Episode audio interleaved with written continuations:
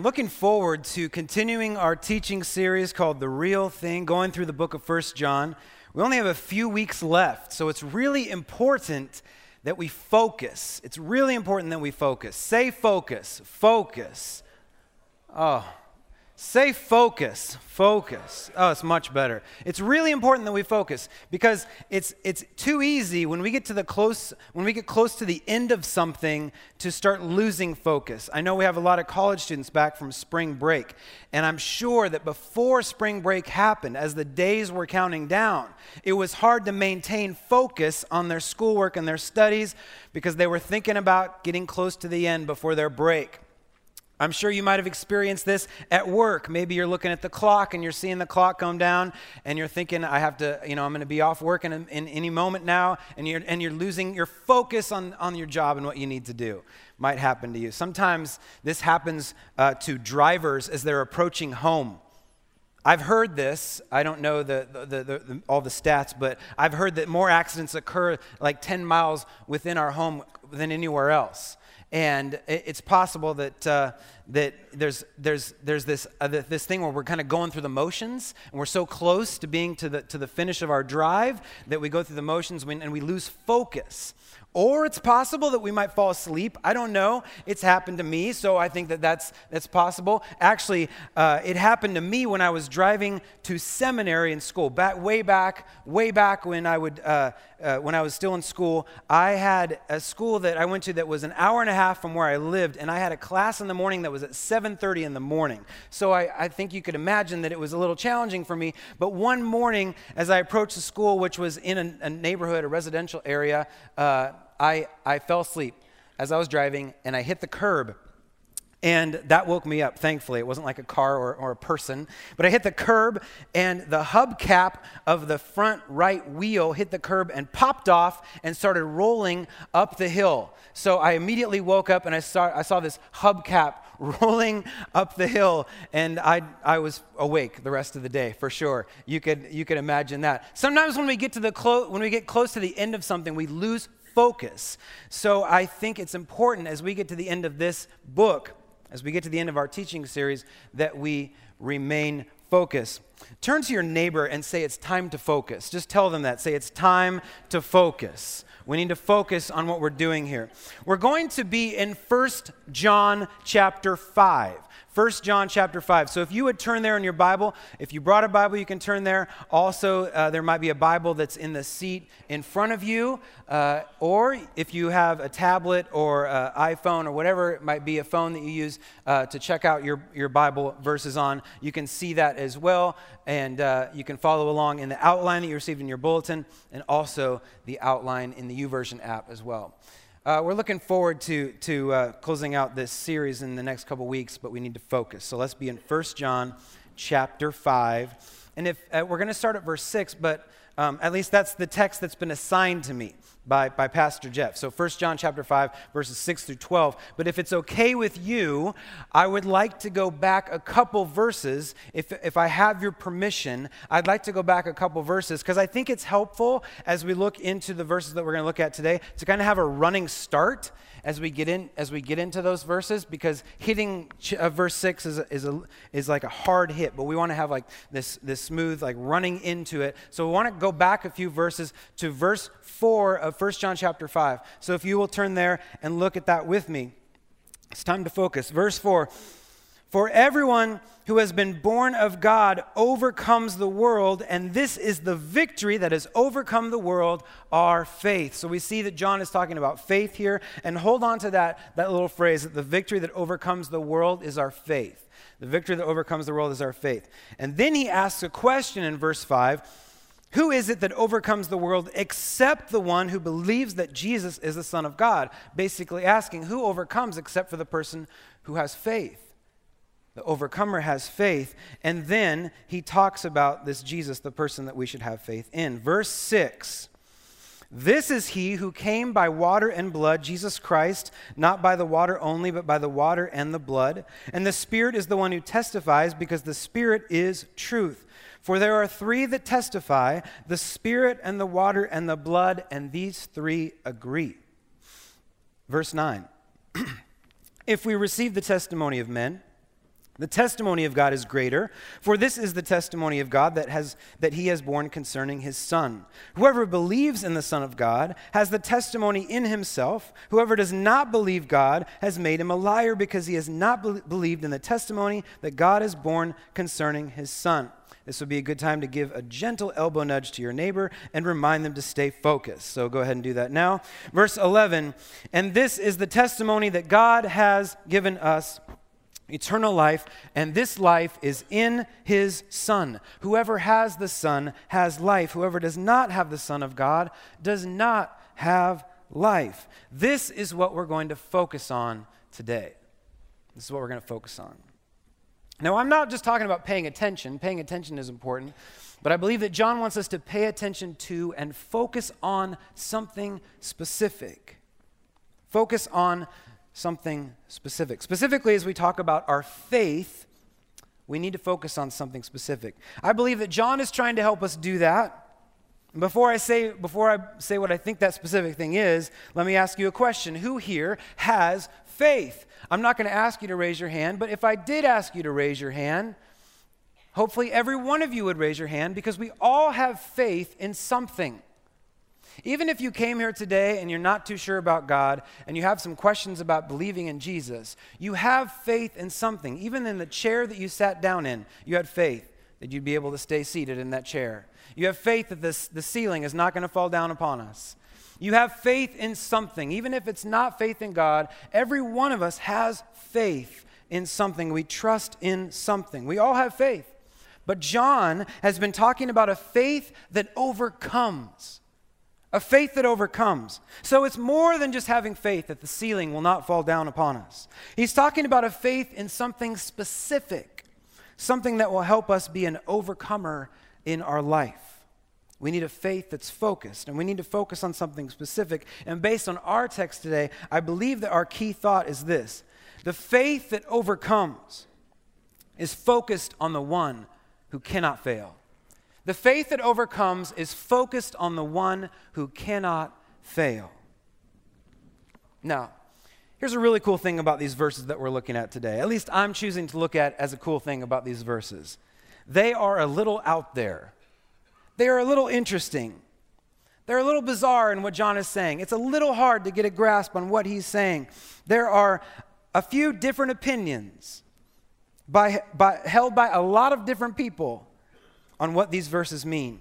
So let's get that out of the way. These are, these are some interesting verses to talk about. But second, and why I think that John wants, to, wants us to hear these words, why it matters to us. He doesn't, he doesn't just talk about how we need to have faith. He doesn't just talk about how we need to have faith. It's one thing to just say, have faith. Be, be a person who has faith. We've already talked about how we all have faith in something. Just telling you to have faith, just reminding us and writing that have faith is not sufficient enough. In these, in these verses, I believe that he's filtering our faith to help focus our faith. A filtered faith is a focused faith, and I, I want to talk about that. John's readers have been hearing a lot of information. We've been hearing a lot of information as we've been going through this letter. We've been hearing a lot of information coming at us, and John puts this filter on what he's saying. So the most important thing comes through. That's the key. He wants something important to come through in what he's saying, in helping us understand how to have a faith that overcomes. So he puts a filter here. I love good photography it's, it's one of those things, you know, if you, how, I don't know, if you have alternate life, like what you do in an alternate life, in one of my many alternate lives, I would be a photographer. I love uh, photography. I try to, you know, amateur with the phone and all that kind of stuff, but that doesn't count. That's not real photography. You know this. But good photographers know when to, to put the right kind of lens on or the right kind of filter so that the person looking at their photos can focus on the thing that they want them to focus on. So if there's too much light in a given setting, they will put a certain filter on it so that, so that the person looking at the photo will be able to see what they want them to see without having too much light in it. Or you think about like a black and white photo. We have all the technology in the world, as you know this, to only have color photos. We can do color, but people still choose to do black and white. And there's a reason why, because the photographer wants you to see something, doesn't want you to be distracted by the color wants you to see something in the black and white. So there's these filters, and good photographers know how to put filters and, and different things on their photos so that you notice what they want you to notice, so that you see things that they want you to see. I think John uses these verses as a filter to help his readers be drawn to a specific thing that he wants them to focus on. The faith that overcomes is a filtered faith because it is focused on the one who cannot fail. Why does this matter to you and I? Why does it matter that we have this kind of faith? Well, we've acknowledged already we all have faith in something. So it's incredibly key that we have faith in something that will not fail, because so many other things, if not all other things, will fail us. How do we develop that kind of focus? How do we develop that type of focus? Well, the first thing we do is we examine the evidence. The first thing is we examine the evidence. Look at verse 6 again. This is he who came by water and blood, Jesus Christ, not by the water only, but by the water and the blood. And the Spirit is the one who testifies because the Spirit is the truth. Uh, one of the options that people have talked about what this verse means is that the water symbolizes Jesus' birth as a man, and the blood symbolizes his, his death on the cross. So that is one option. But a lot of people will talk about water and the blood meaning uh, some, some other things as well. And I want to address one of those things right here. This might be the first time in First John that he mentions water and blood in the same phrase. But it's not the first time that John has mentioned water and blood in his writings in the same phrase. It's possible that his mention here in 1 John is to take his readers, to take his audience back to when he has said water and blood before.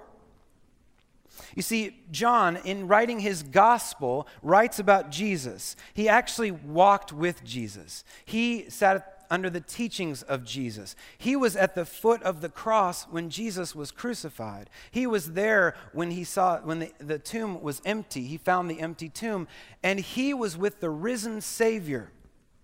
If anyone can be a witness and a testimony and explain the evidence or, or give out the evidence that we need to examine, it is John. In John's gospel, where, where he tells the story of the cross, we see where he mentions water and blood. Before I turn there, let's talk about why he even mentions it. He mentions it for a reason. He mentions it for a reason, and it has to do with crucifixion. It has to do with the death of Jesus. Crucifixion, as you can imagine, was a horrible, awful, brutal, humiliating way to die. As you can imagine, even though it's almost impossible to imagine. Hanging on the cross, your arms would eventually lose circulation or possibly even come out of their sockets. Your wrists possibly being torn up by the wood, the rope, the nails. You relied a lot on the strength of your legs hanging on the cross to propel yourself up to, to be able to breathe. And so often, uh, those that could not sustain that strength anymore would die because they would suffocate. They couldn't continue to push up with their legs.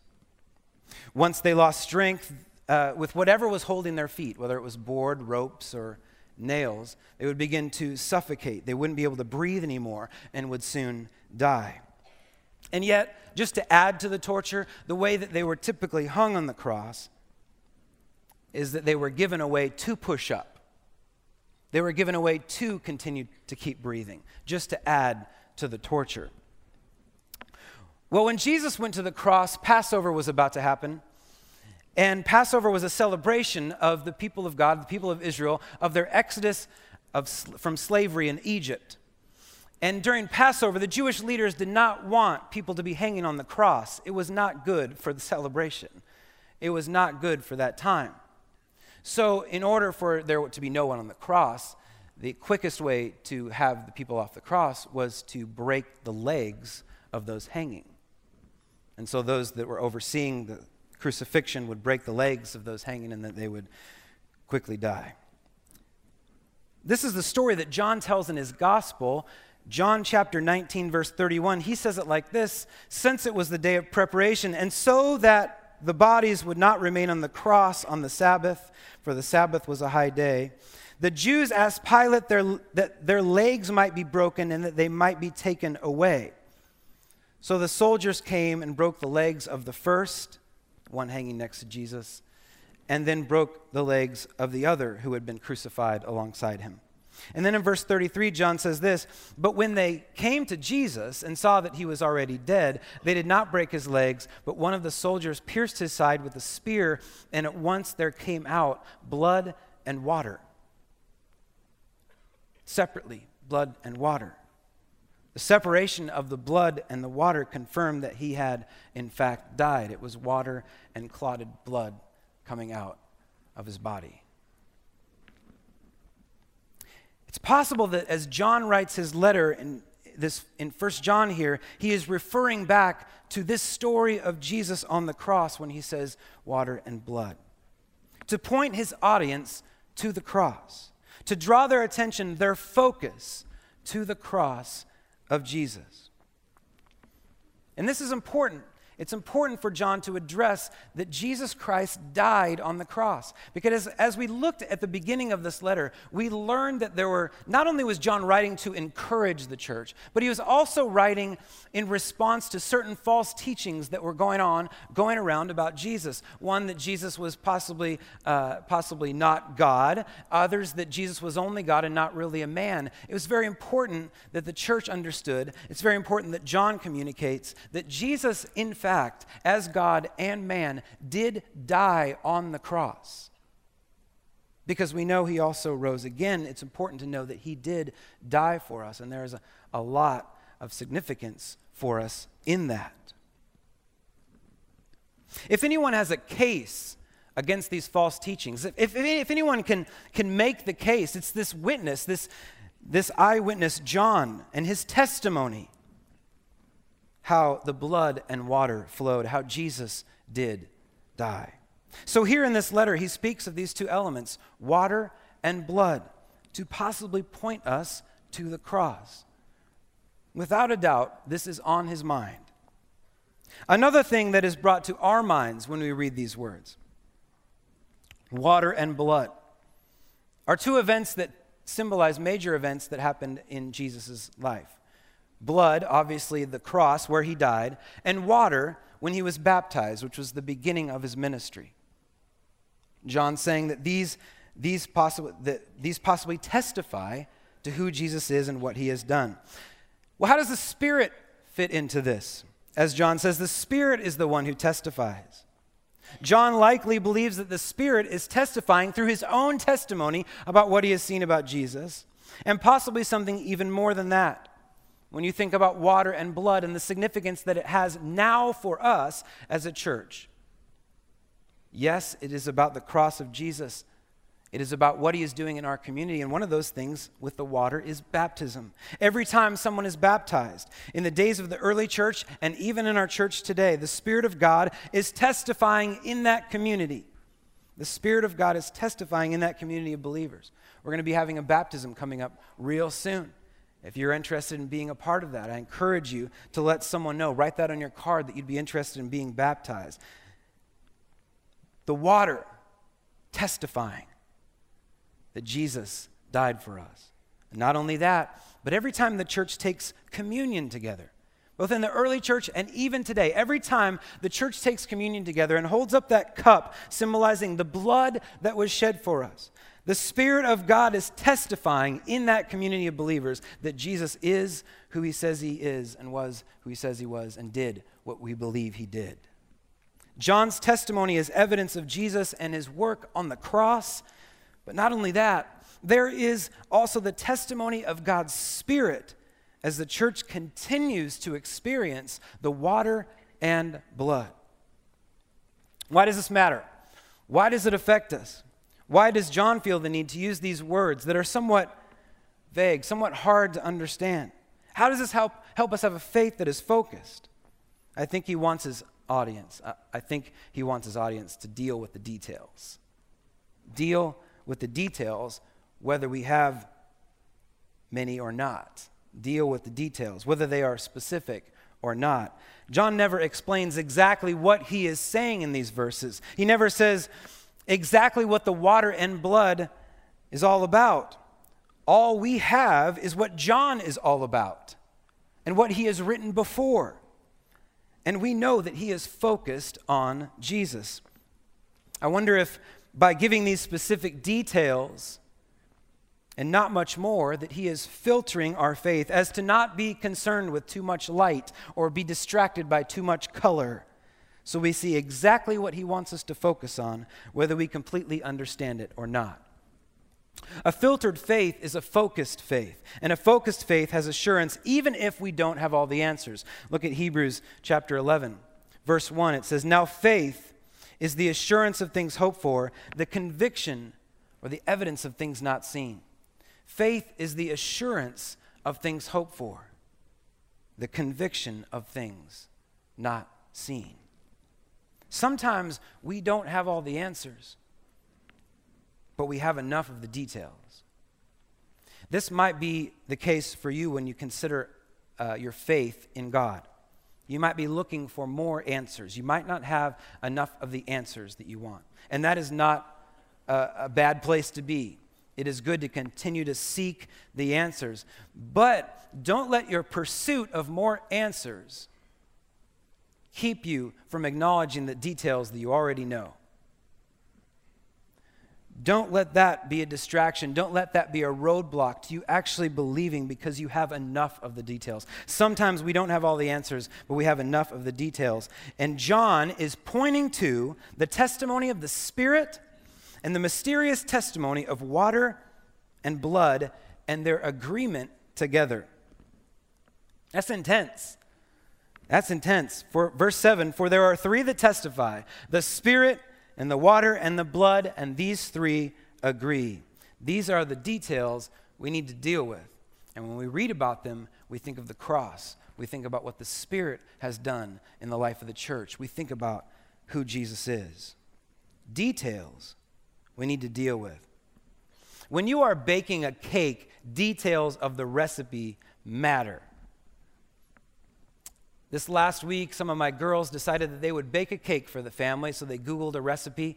They probably Googled many recipes. And uh, they found a recipe that they, they wanted to use, so they, they baked a cake for the family. And spending hours in the kitchen, we were hoping it was going to be the most amazing cake that we ever tasted. It was a beautiful cake. They used different color cake. I mean, like, you know, they made one, it was a three layer cake. One layer was purple, one was green, one was yellow, and this white frosting. It was just glorious. And it was set out on the table before us after dinner, and I had eaten a big dinner, so I, I, I, only needed to try a little bit of the cake at the time. And it was good that I only tried a little bit of the cake. The cake was struggling, the cake was not good. I felt bad. It was beautiful, though. I mean, it looked good. It, it, turns out that they forgot baking powder, which I think makes the cake actually kind of cakey and fluffy, and too much baking soda, which doesn't help the flavor. And, it, and so we, we didn't eat that cake. we, we didn't eat a lot of it. I think one of my kids really liked it, which I, again, I, I don't understand all my children. Um, details matter. Details matter. And for John, there are three essential ingredients that he is pointing to water, blood, and the Spirit. They are witnesses of the one in whom we put our focus on. And there's a scriptural background to this, this idea of a threefold witness. In the Old Testament, if a crime was committed, the, the, the punishment wouldn't be taken seriously unless there was two or three witnesses of the crime. Now, we aren't dealing with a crime, but we are listening to a conversation, a conversation John is having with his audience in the context of false teachings about Jesus. So he uses this agreement of three witnesses basically to put away their argument. One of the ways that he does in this letter to help uh, silence their criticisms. All these things point to Christ. They point to Christ in us and they point to Christ being our focus. The faith that overcomes is focused on the one who cannot fail. How do we have this focused faith, this faith that overcomes? Let's recap. First, we examine the evidence. Our faith is not wishful thinking. The believer's faith is not wishful thinking, it's about real things, real things that testify to Jesus water, blood, the Spirit of God. So we examine the evidence and we deal with the details. And third, we consider the source. Verse 9 If we receive the testimony of men, the testimony of God is greater. For this is the testimony of God that has been borne concerning his Son. If we receive the testimony of men, he says. Now, he's not questioning if we receive the testimony of men. He's basically saying this if we receive the testimony of men, which we do, the testimony of God is even greater. He is acknowledging that we have a tendency to receive what people say to us, especially if we normally agree with them. That's, that's why we, we, uh, we watch the news sources that we might watch. It's the news that we might typically agree with. That's why a child might go to the parent in which they think will get the answer that they want to hear. They'll go to the parent that would agree with what they, they're asking for. But the news will fail us. Uh, parents will fail their children. Even your NCAA men's basketball tournament bracket will fail you. I heard an amen to that. Even that will fail you. But God doesn't fail us. The first re- reason why we can trust God and trust that He doesn't fail us is because the testimony, His testimony, is greater. We might easily receive the testimony of men. And if that is the case, we should consider giving God's testimony, the re, re, we should consider receiving that testimony because it is greater. The testimony of God is greater because it is the testimony of Jesus. That is the story he is telling, the good news, the story that changes everything. This is the testimony that he is sharing. You'd be hard pressed to find a more important testimony. Name a world leader, name an influential person, name a really good friend. There is no greater testimony than what the Spirit of God has to say about the, the person of Jesus. There is no greater testimony than what the Spirit of God has to say about the person of Jesus. Are you listening to what he is saying? Are you receiving that testimony? Consider the source of the testimony. He is the God of creation, the author of salvation, and the one who loves us unconditionally. The first reason why we can trust that God won't fail us is because He is greater. His testimony is greater. The second reason why we can trust that God doesn't fail us is because He does not lie. Verse 10 Whoever believes in the Son of God has the testimony in Himself. Whoever does not believe God has made him a liar because he has not believed in the testimony that God has borne concerning his Son. As we have already read in verse 6, the Spirit is truth. The Spirit's truth. Not the Spirit speaks truth, not the Spirit is inclined towards truth, but the Spirit is truth. It is impossible for God to lie. John says if we believe in Jesus, then the testimony of God is within us. The testimony is within us. If we don't believe in that testimony, we make God out to be a liar because of what he has testified to. John says that if we believe in Jesus, the testimony is within us. Not believing in the testimony of God is rejecting the love he has shown us, the salvation he has offered. If you believe that there is a God, if you believe that there is a God and don't believe in the story of Jesus, then you make this God out to be a liar. if you don't believe there is a God, then you make Jesus out to be a fake, and John is lying to us. He's lied about the water, he's lied about the blood, he's lied about the Spirit. Probably delusional in what he's saying. Baptism is only a quick bath, communion is a short, very insufficient meal. To disregard all that he has spoken is accusing God of being a liar, he says, and suggesting that the follower, followers of Christ, and suggesting that, that God is a liar, is saying that the followers of Christ are the biggest fools on earth. Or, as the Apostle Paul said, those who are most to be pitied. But we believe that God is not a liar. We believe that He is not a liar and He has not and will not fail us because He does not lie. Don't, don't you want your faith to be focused on someone or something that will not fail? All of us have faith, and we know that almost everything that we have faith in will or can fail us. There may be times when you don't like what God seems to be doing. There may be times when you don't like what, what is happening around you and what God seems to be doing. There may be times when you feel like God is letting you down. and those are valid concerns. There are times when we feel like God is letting us down. But we know ultimately He will not fail us because He is working all things together for good.